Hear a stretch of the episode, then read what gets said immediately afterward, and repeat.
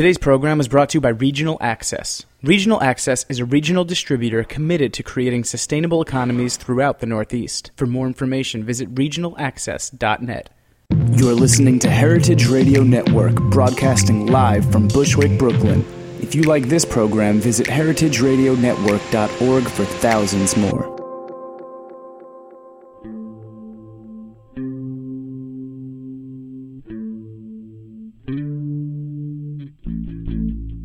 Of the morning after. I'm your host today, Sari Kamin. Jesse Kiefer is is a, a memory of good feelings and warmth to me today, but she is not here in the studio. I miss her very much. Um, I do have, however, my colleague Amanda Cargill hosting with me today. Hi, Amanda. Hi, Sari. Thanks She- for having me. Oh, thank you for being here. She is the food content director of. Why don't you explain what you do? I keep messing it up. I am the food content director for Latina Media Ventures, um, and they are the brand behind Latina Magazine, and then the standalone food property, thelatin.kitchen.com, which is sort of culinary, wine, travel, all things Latin food and drink related. Fantastic. We're not talking about anything Latin today. Completely off limits. I have nothing to say then. although we've brought a Latin expert in, we're not going to be talking about anything Latin.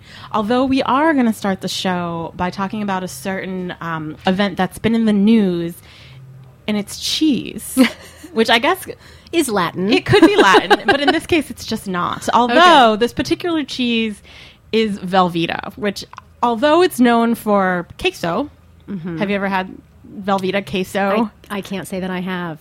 I, unfortunately or fortunately.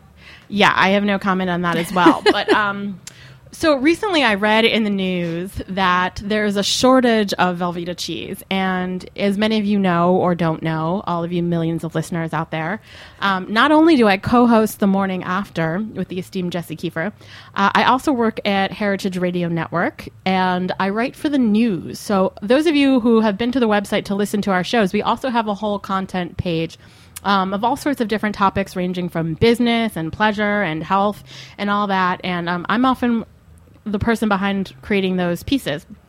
So I did one about the Velveeta shortage, and um, before we really, you know, dip into it, But um bum. Evan, I think you have one that piece I made on um, this this shortage of Velveeta. Do you mind playing that for us?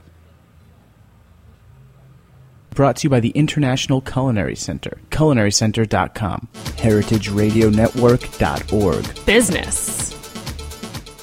With only three weeks left until the Super Bowl, Kraft Foods has announced a shortage of their famous pasteurized prepared cheese product, Velveeta. Before you have a total meltdown, let's review the facts. The cheese apocalypse, as Kraft is calling it, is due to so called minor manufacturing challenges. The shortage, which is only affecting certain parts of the country, is being tracked by a map in real time on the website cheesepocalypse.org. According to the map, the hardest hit areas are parts of Nebraska and Kansas, and the eastern seaboard, including New York City. This queso quandary is being amplified by tweets from Velveeta that pose questions such as Will hashtag cheesepocalypse tear our great nation apart or unite us in our love of liquid gold? Let's take a minute to look back at the evolution of this cheesy spread. Velveeta was invented in 1918 by Swiss cheesemonger Emil Frey. Frey was attempting to find a use for leftover scraps of cheese and discovered that by adding whey, he had created a meltable product he dubbed Velveeta, named for its velvety texture. It was originally marketed as a health food because of the carbohydrates and minerals found in whey. These days, Velveeta is better known as the key ingredient in a popular dip known as queso. Like chicken wings, potato skins, and other calorie heavy snacks, queso is a staple at Super Bowl parties across the country. The cheese apocalypse is now, and skeptics are wondering if it might be a marketing ploy developed by Kraft. In the wake of the almost collapse of Sriracha and Twinkies, many who have voiced their opinions on Twitter are convinced that Velveeta is claiming a shortage in hopes that consumers will run to the stores and purchase as much Velveeta as possible.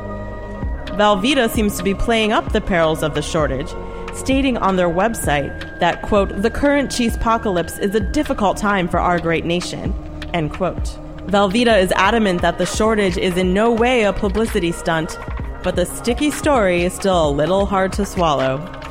I'm Sarah Kamin for HeritageRadioNetwork.org. Heritage Radio Network is a member-supported nonprofit organization broadcasting All right, over all right. 30 live shows. So, so um, despite all the puns that I inserted there, I hope that you guys kind of got the gist. So basically, there's this so-called shortage, and I think Velveeta is the one that announced it. Um, but so, in addition to claiming there's a shortage, they've created a website called cheesepocalypse.org. And first of all, I want to know how they got the ORG. I mean, that's crazy. So it should be like a 501c or something. And they have this live map on their website that is tracking where the shortages are is happening in real time, um, according to people's tweets. And then they're also tweeting things like, "Will the cheese apocalypse tear our great nation apart?" And they're you know they're calling it liquid gold, and they're they're kind of like Fox Newsing it. Yeah, a little bit. Yeah, I mean, just based on the story, we, we were talking about this a little bit earlier, and I think there's a couple things going on here. They are denying that you know it's not actually happening, but the truth is is that it's sort of a silly campaign that they're rendering. I mean, just the simple cheese apocalypse using terminology like hardest hit areas. I mean, it has to be tongue in cheek, or else you well, it's a wouldn't little talk bit like that. hyperbolic. Yeah, just a bit. yeah, I, just a bit, just a bit. I don't I don't know that other people refer to Velveeta as liquid gold other than Velveeta itself. I think you might be right. I mean, it, it's certainly not worth its weight in gold.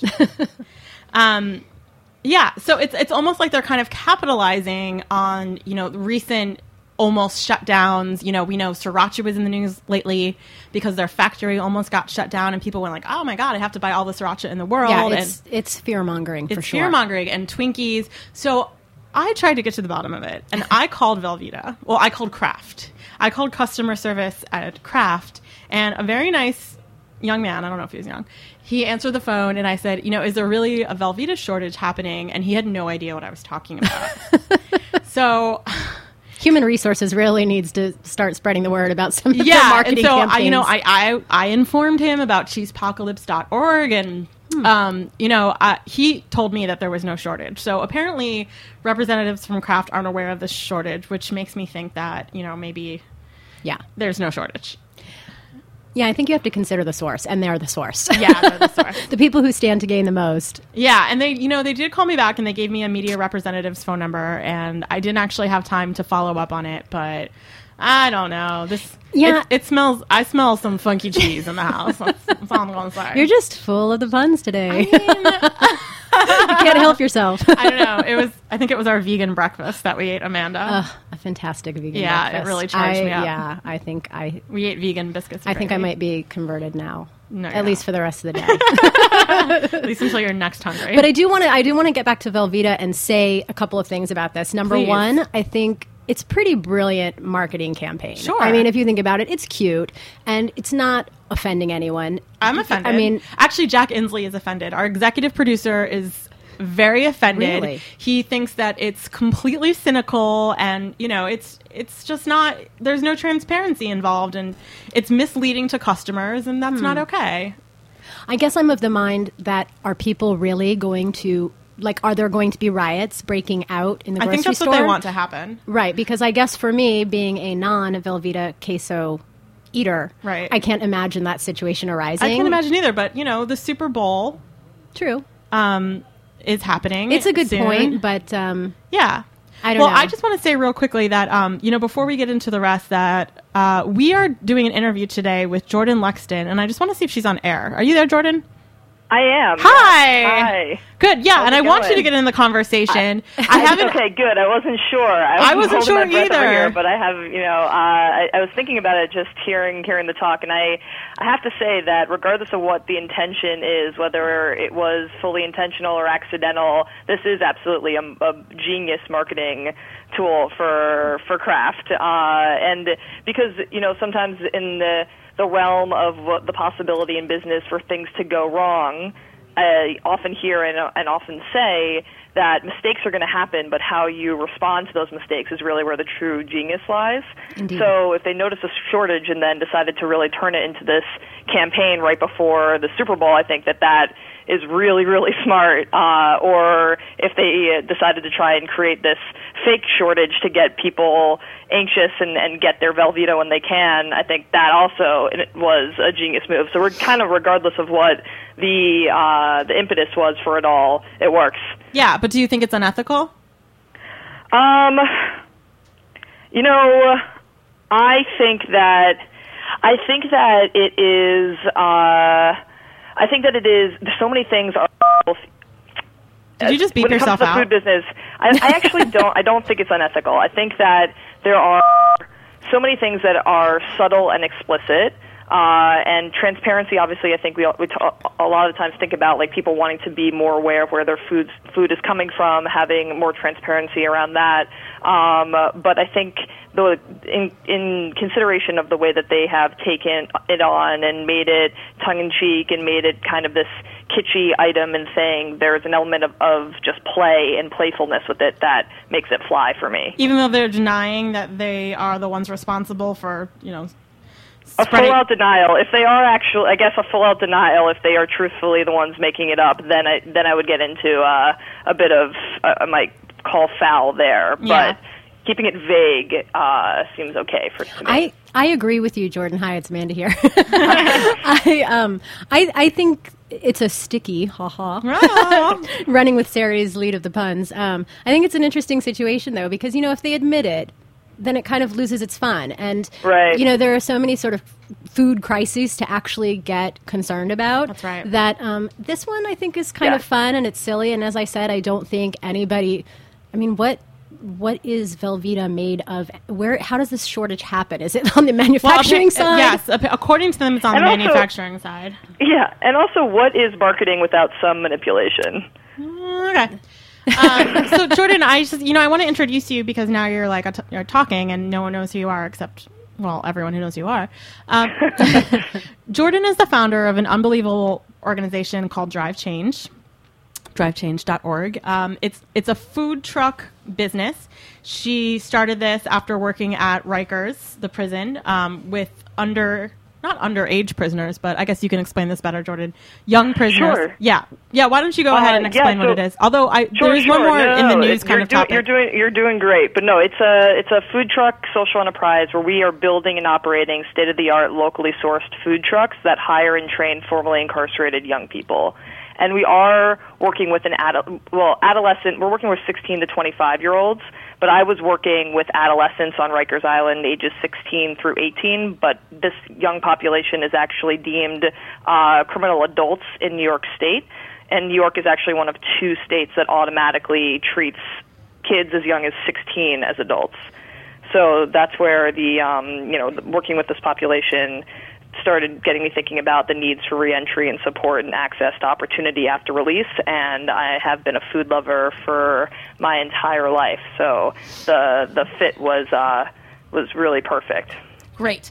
Um, so that's who Jordyn is. We're gonna get we're gonna get into that in just a minute, but um, I wanted to to keep including you in our in our chatter here before we get into you. drive change in depth. Um, there's a couple other things we wanted to touch upon that are you know sort of current in the news that Amanda and I have been talking about. So um, first of all, Jordyn, are you aware of um, what happened at Alinea, which is uh, Grant Achatz's is uh, restaurant in Chicago where recently he had some people in the restaurant who brought their, I guess, their baby, and the baby proceeded to scream through the entire meal. And for those of you who don't know, um, Alinea, it's a three star, Michelin starred restaurant. It's one of the best restaurants in the nation, if not the world.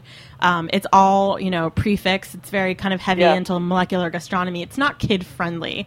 So um, Chef Grant tweeted that he was in a bit of a bind or a dilemma, you know, whether or not to let kids in the restaurant because other customers were, you know, they were disturbed and they were paying thousands of dollars probably to be there.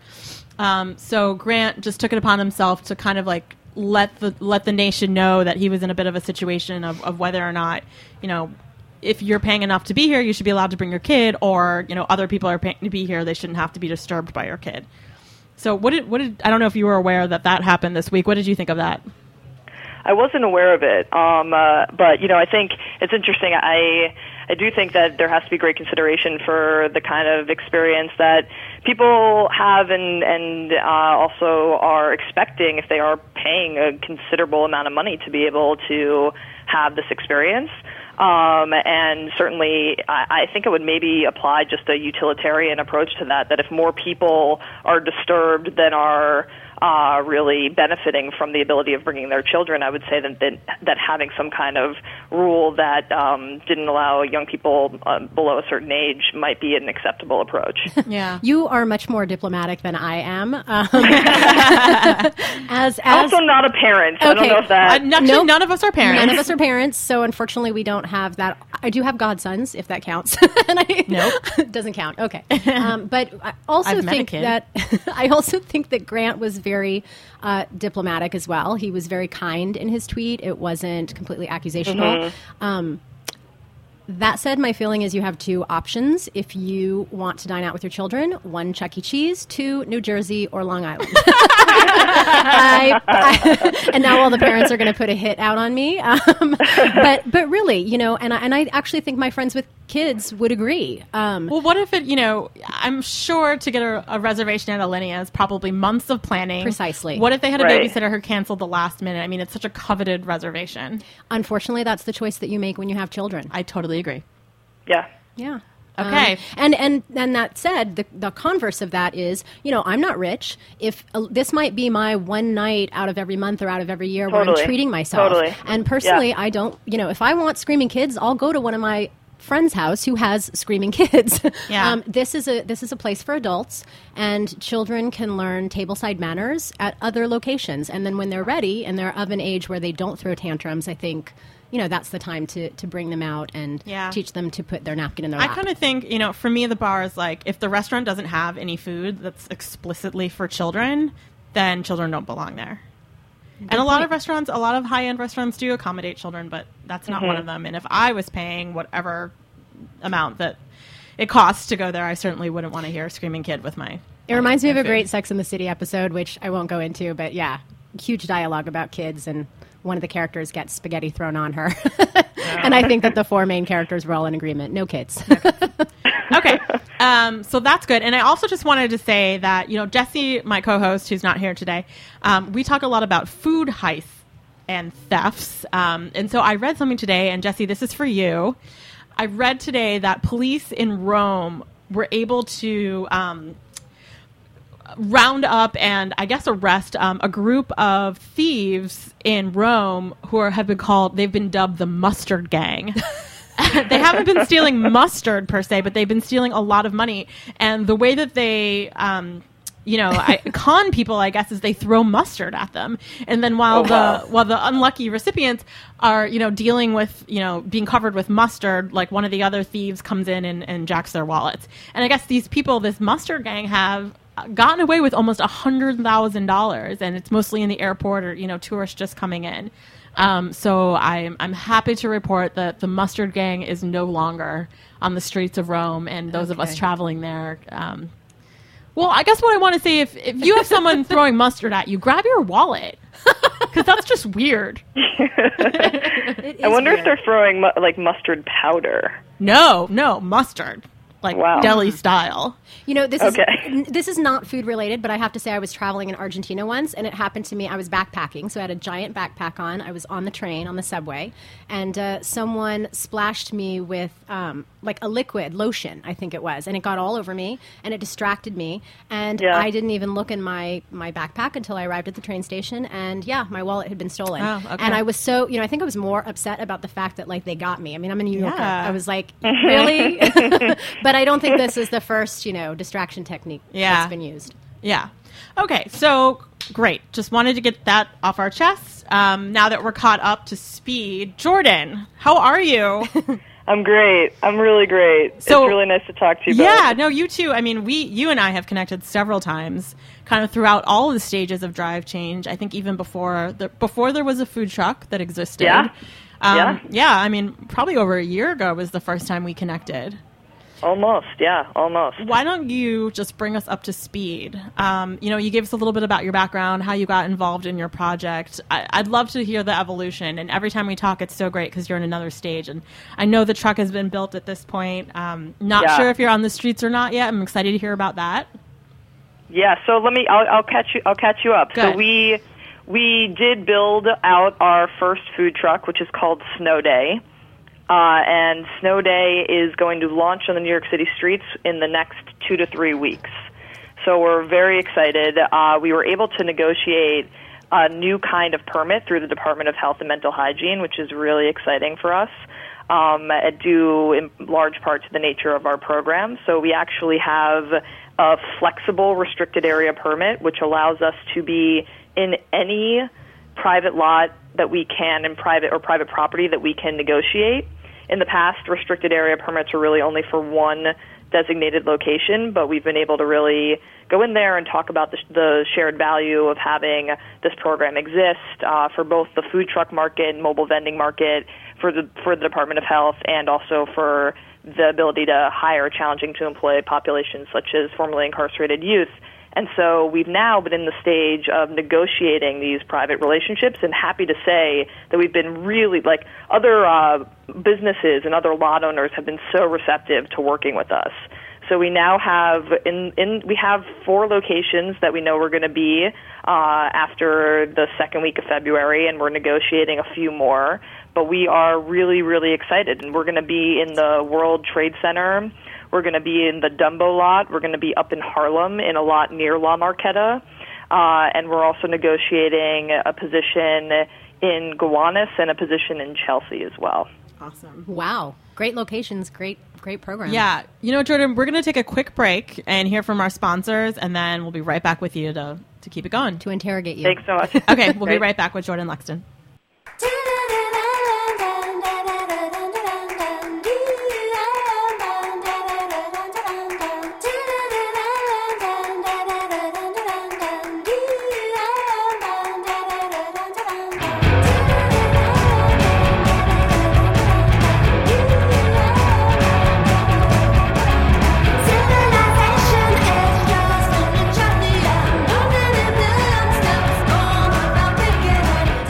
You are listening to Bang Bang Sun by Iggy Dean on heritageradionetwork.org.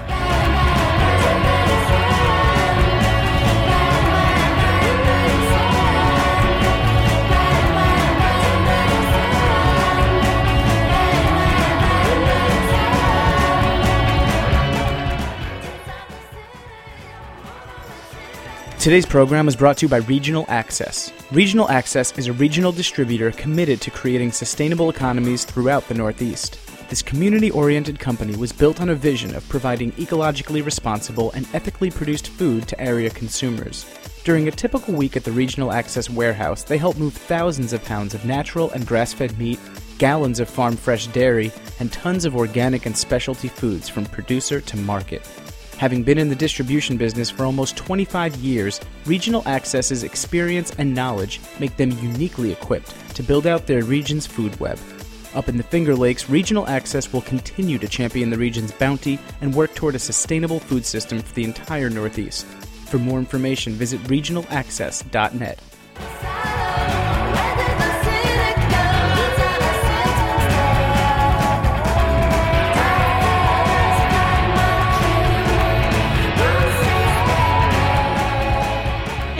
we're back. You're listening to the morning after on heritageradionetwork.org. I do like me some Iggy Dean, and I do like me some Drive Change. Hi, Jordyn. You still with us? Yeah, absolutely. Okay, good. Um, so let's pick up where we left off. You were just telling us about the amazing locations that your truck was going to be. Yeah, and we're also still in the process of navigating some relationships. So if there are any private lot owners out there that would be interested in having our food truck, Snow Day, which is a maple syrup themed food truck, uh, be parked and located on their property any days of the week, then they can reach me at Jordan, J O R D Y N, at N, uh, drivechangenyc.org. That would be great. Okay. So so let me just get this straight. Your truck is going to be parked in these locations as opposed to kind of just rolling around? Yeah, yeah. I mean, so a lot of the food trucks that you see out there have unrestricted area par- uh, area parking, and we have a restricted area permit, uh, which is due to the fact that there are no longer any unrestricted permits that are licensed through the department. Um, but we are also in a, in a circumstance where we know that we're working with young people and actually having a more set schedule where we know exactly where we're going to be operating every single week will help with the flow of our program. So yeah, we'll be parked in the, these locations um, and stay there through the majority of our service will go from 11 a.m. to 3 p.m. So you're just going to alternate at different locations throughout the week.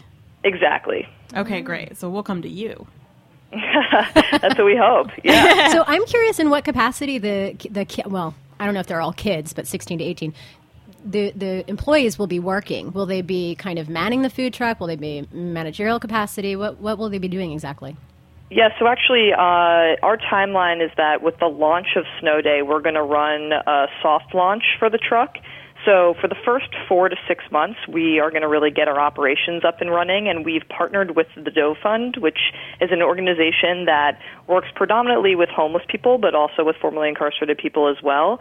So actually, they've recommended young people who are enrolled in their program and that we have hired to be the employees and work with us on the truck during these first four to six months uh, in exchange for some free kitchen space in their facility. Um, and so that will be the, popula- the population of young people that we'll be working with for the first four to six weeks will really be exactly uh, working on the truck itself, cooking positions, cashier, management. Um, but then once we are established, we run and operate a full eight month reentry program where we actually do the food safety and handler training, we do a mobile vendor license training, a hospitality training, and then we also allow for the young people in that reentry program to be our employees on our truck. Uh, and they take on the different shifts and different roles for a four month period of time. So during that time, we're actually teaching transferable skills in areas that relate to working on food trucks, like social media and marketing, money management and accounting, and culinary arts itself. Wow. Um, so we're getting ready to really run the full program by this summer, and it's an eight-month reentry program. And Jordyn, I remember, you know, when we were initially talking about this, there's there's some mentoring that goes on as well to really get these Yeah, um, young people. Yeah. absolutely. people. Yeah, you want to speak about that? Yeah, so we are hoping to, in addition to our executive team, uh, we also are in the process of fundraising so that we can hire um, social workers to be mentors and counselors for the young people in our program, um, who will, along with some of the young people that we're hiring now, be supervisors on the truck itself, but then also provide both individual and group counseling um, for the young people in our program. We're also developing a curriculum that we're calling Sunday Supper, which really is about us all cooking and eating together, uh, where once a week we're going to be cooking and talking and then all eating together um, at a communal table. So we really do know that embedding those mentorship, uh, the, the, those mentorship elements into the program and creating that holistic approach is really essential to combating recidivism, which is the likelihood that someone is going to go back to jail or prison. Yeah, and you would know because you've you've worked with them in, in prison. Yeah, I was a teacher on Rikers Island for three years, and all too often saw you know too many of my students who were really full of potential recycling back into the system. Yeah. So let's talk a little bit about the truck. Um, who's your chef? Great question. So right now I have two chefs. Uh, Jared Spofford, who comes to us from the Marlow and Sons conglomerate, and also I works love for them. Yeah. yeah, and also works for uh, Flying Pig Farm, which is a pig farm that's in the green market space. Yep. Uh, and then also Chef Roy Waterman, who himself is a formerly incarcerated person who has become an entrepreneur and developed his own catering business. So they're both working together right now to really, you know, get our inventory, have, make our wholesale accounts, make connections, develop the menu, but then also develop the mentorship and culinary arts program for the young people in, the, in uh, who will be enrolled. Great. Um, is your your menu is pretty fleshed out at this point? I would think. Yeah, it's really exciting. So we're using maple syrup as that central linking ingredient. The, the menu was an inspiration, uh, pers- a personal inspiration that I had as a, traveling in Canada, where I had sugar on snow for the first time, which is just fresh snow with hot maple syrup poured on top. Which, like those, the temperature combinations makes it a taffy, uh, and it's just this, the most remarkable, purest item. So we actually have a snow machine on our truck that allows us to make sugar on snow. You mean you, you Uh, haven't then- been storing it since the polar Yeah. vortex? I was just going to say, thank goodness it's a snow machine. I mean, you can't right go outside and, and grab a handful Yeah, of not New York, City, snow. Yeah, that's Maple, not gonna go maple snow, not well. yellow snow. the health department likes us right now, but Right. definitely once we start doing that. Um, yeah, but then we wanted to really stretch like what people think of when they think of maple syrup. Really inspired by chefs like Martin Picard and Hugue Dufour, and uh, you know people who are using maple syrup with savory items as well. So we're doing maple bacon Brussels sprouts, a maple pulled pork uh, sliders, maple grilled cheese, and then also like a farro salad with a maple Dijon dressing, as well as these little pancake balls called pancake poppers that we get to stuff with either savory or sweet items. So you changed the we're psyched- name. yeah, I changed the name. You know, it's interesting. They're known as Ebel Skeevers, uh, which you know, it, it, it's a bit of a tongue twister. Um, uh, but yeah, so maybe we're maybe we're uh, catering to our to our consumer a bit on that one. But Nothing wrong with that. so, is there any reason you picked maple as a theme other than you know, like that that sense memory you had in your childhood eating that original snow? this is one of those things that is so cool about starting a business and recognizing that a coincidence can actually lead to such a great opportunity. So it turns out that New York is a huge maple syrup producer and provider. I actually did not know that. I'm a native New Yorker, but you know, you think maple syrup, you instinctively think New Hampshire, Vermont, Vermont, yeah. Canada, and New York just never comes to mind. But Wow. as it turns New Yorkers out, kind New of York forget about the rest of the state.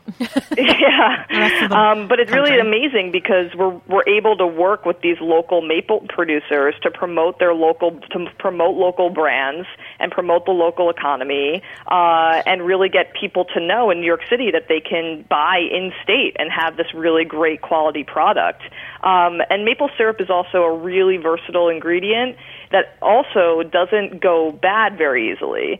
So when it comes to trying to cut back on our food waste, it's one of the only food items where you can heat it up to, you know, boil and then cool it down and it can be reused.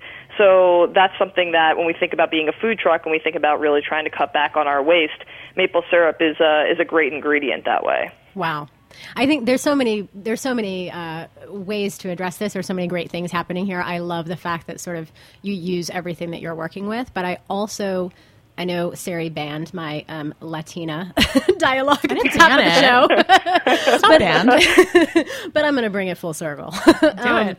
But I think this is also one of the remarkable things as I, I hear about this because Sari introduced me to this to you um, just prior to my arrival here today at the radio station. But um, is the fact that you know food trucks really the history. I mean, I'm from California, so Yeah. steeped in sort of street culture, Latin Yeah. culture. I mean, they're mobile, so in and of themselves. But I think that there's a real connection here. Sometimes when you're thinking of sort of philanthropic programs, how to make the world a better place, Right. that part is lost. And in this case, you have young kids; they connect to this street culture. You know, you look at someone like Dave Choi, for example, doing Exactly, his yeah. sort of Korean Mexican combo out in Roy LA. Choi, yeah. Or, sorry, Roy Choi. Uh, forgive me, but uh, who really is kind of you know he's an artist, he's a graffiti artist, he's a musician.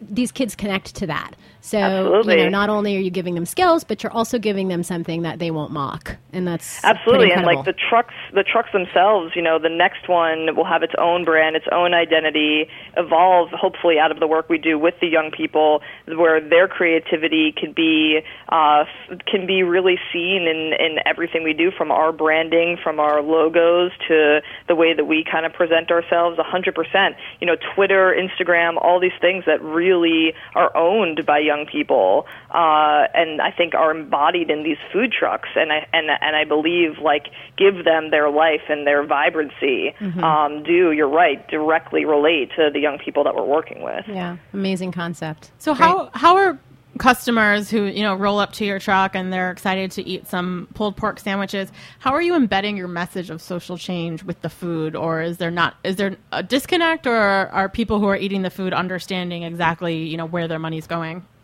that's a great question and one that we've wrestled with ourselves. Um, uh, so really, we we know, and this comes from evaluating other business models that are similar. So all the sales from the truck are directly recycling back into our into our program and into our nonprofit, but we are a for-profit nonprofit hybrid. Um, so, but it is really interesting and something we've thought about a lot. You know, we really think of ourselves as this quality, high-end food truck with a side of social justice. Mm-hmm. Uh, we certainly don't want to kind of berate people over the head with a message while they maybe are trying to consume and enjoy their lunch. And really, for us, the main thing is about being like that next best, coolest, greatest food truck that you just want to find again and again and again and come back to. It's our it's our opportunity in the moment that you're having your exchange at our order line to really have such a great hospitality experience that you can't wait to come back to snow day. And I think that those subtle approaches are actually going to do more for changing the perception of what people have when they think of formerly incarcerated people.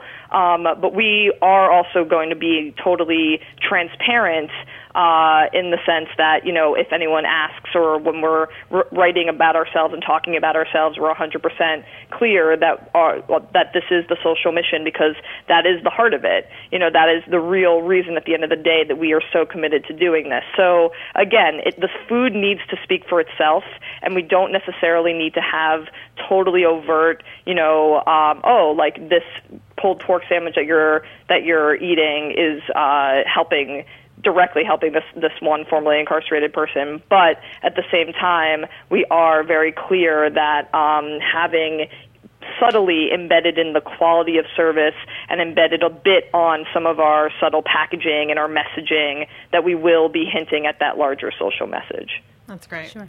Well, I'm all for transparency, unlike some other um, corporate organizations that I won't name right now. We're actually going to break one more time to hear from sponsors, and then we'll be back with Jordyn Lexton from Drive Change.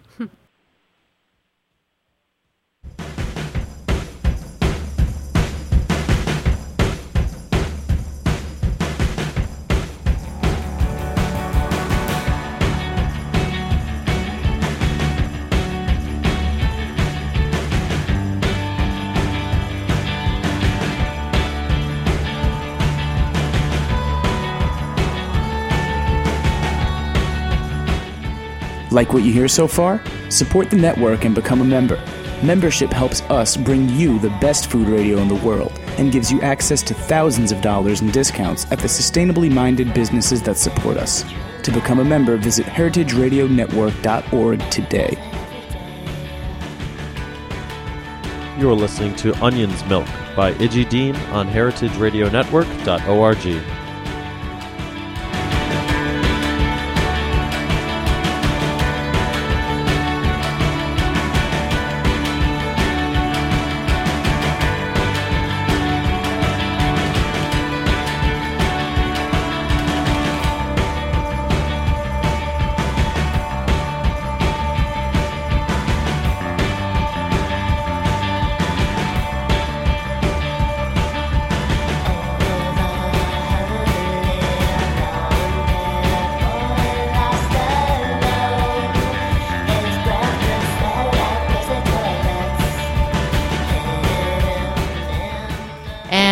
listening to The Morning After. We're back with Jordyn Lexton from Drive Change. Hey, Jordyn.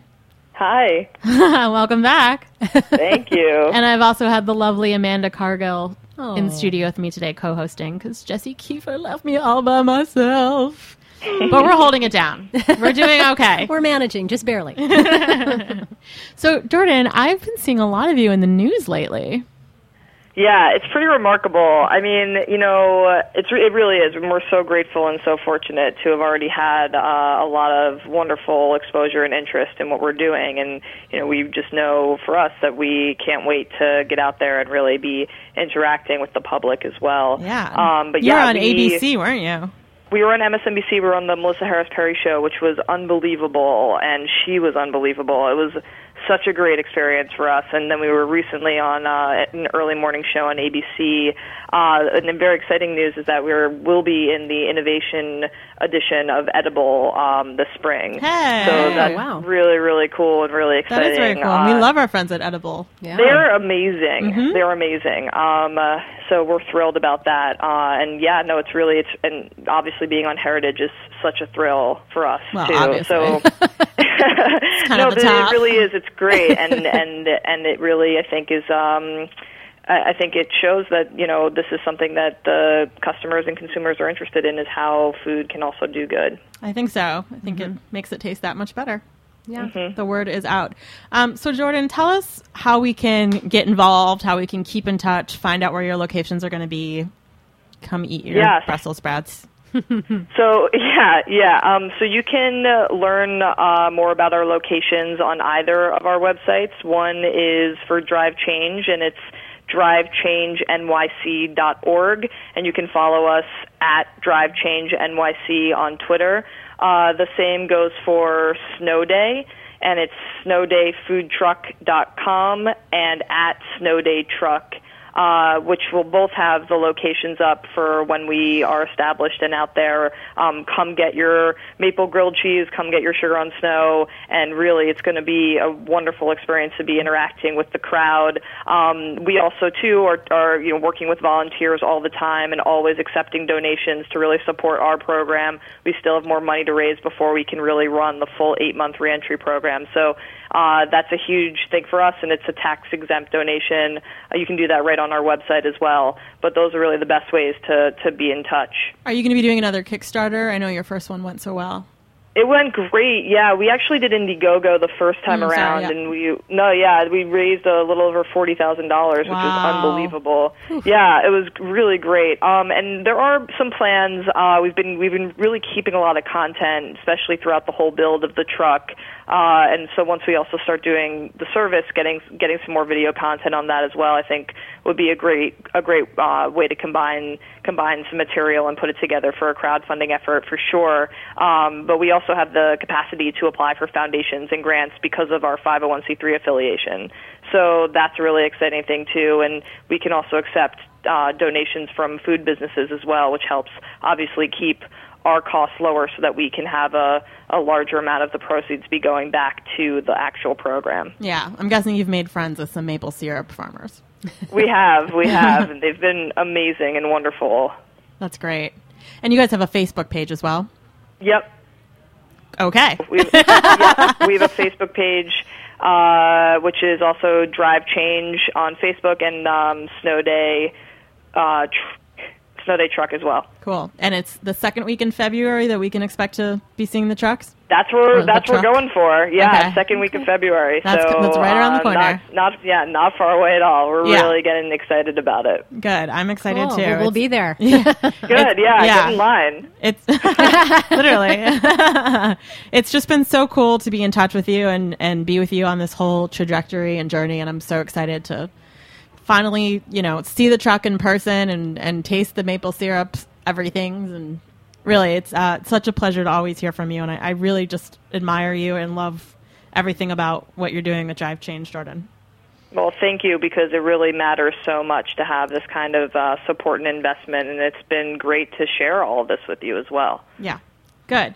Um, well, I want to thank you for being on the show today. It was an honor and a pleasure. It was a pleasure. Thank you I, so much. Yeah. Yeah, and thank you to Amanda Cargill from Oh, why, thank you. Latina From Latina. La for being a wonderful standing co-host. And Jesse Kiefer, I miss you, and I will see you soon. And Dad, thanks for listening. all right, thanks to you all. Thanks Happy so much. Sunday. Happy You'll listen Sunday. to the morning Thanks after. so much, Sarah. Stay Okay. warm. Bye, Jordyn. Bye.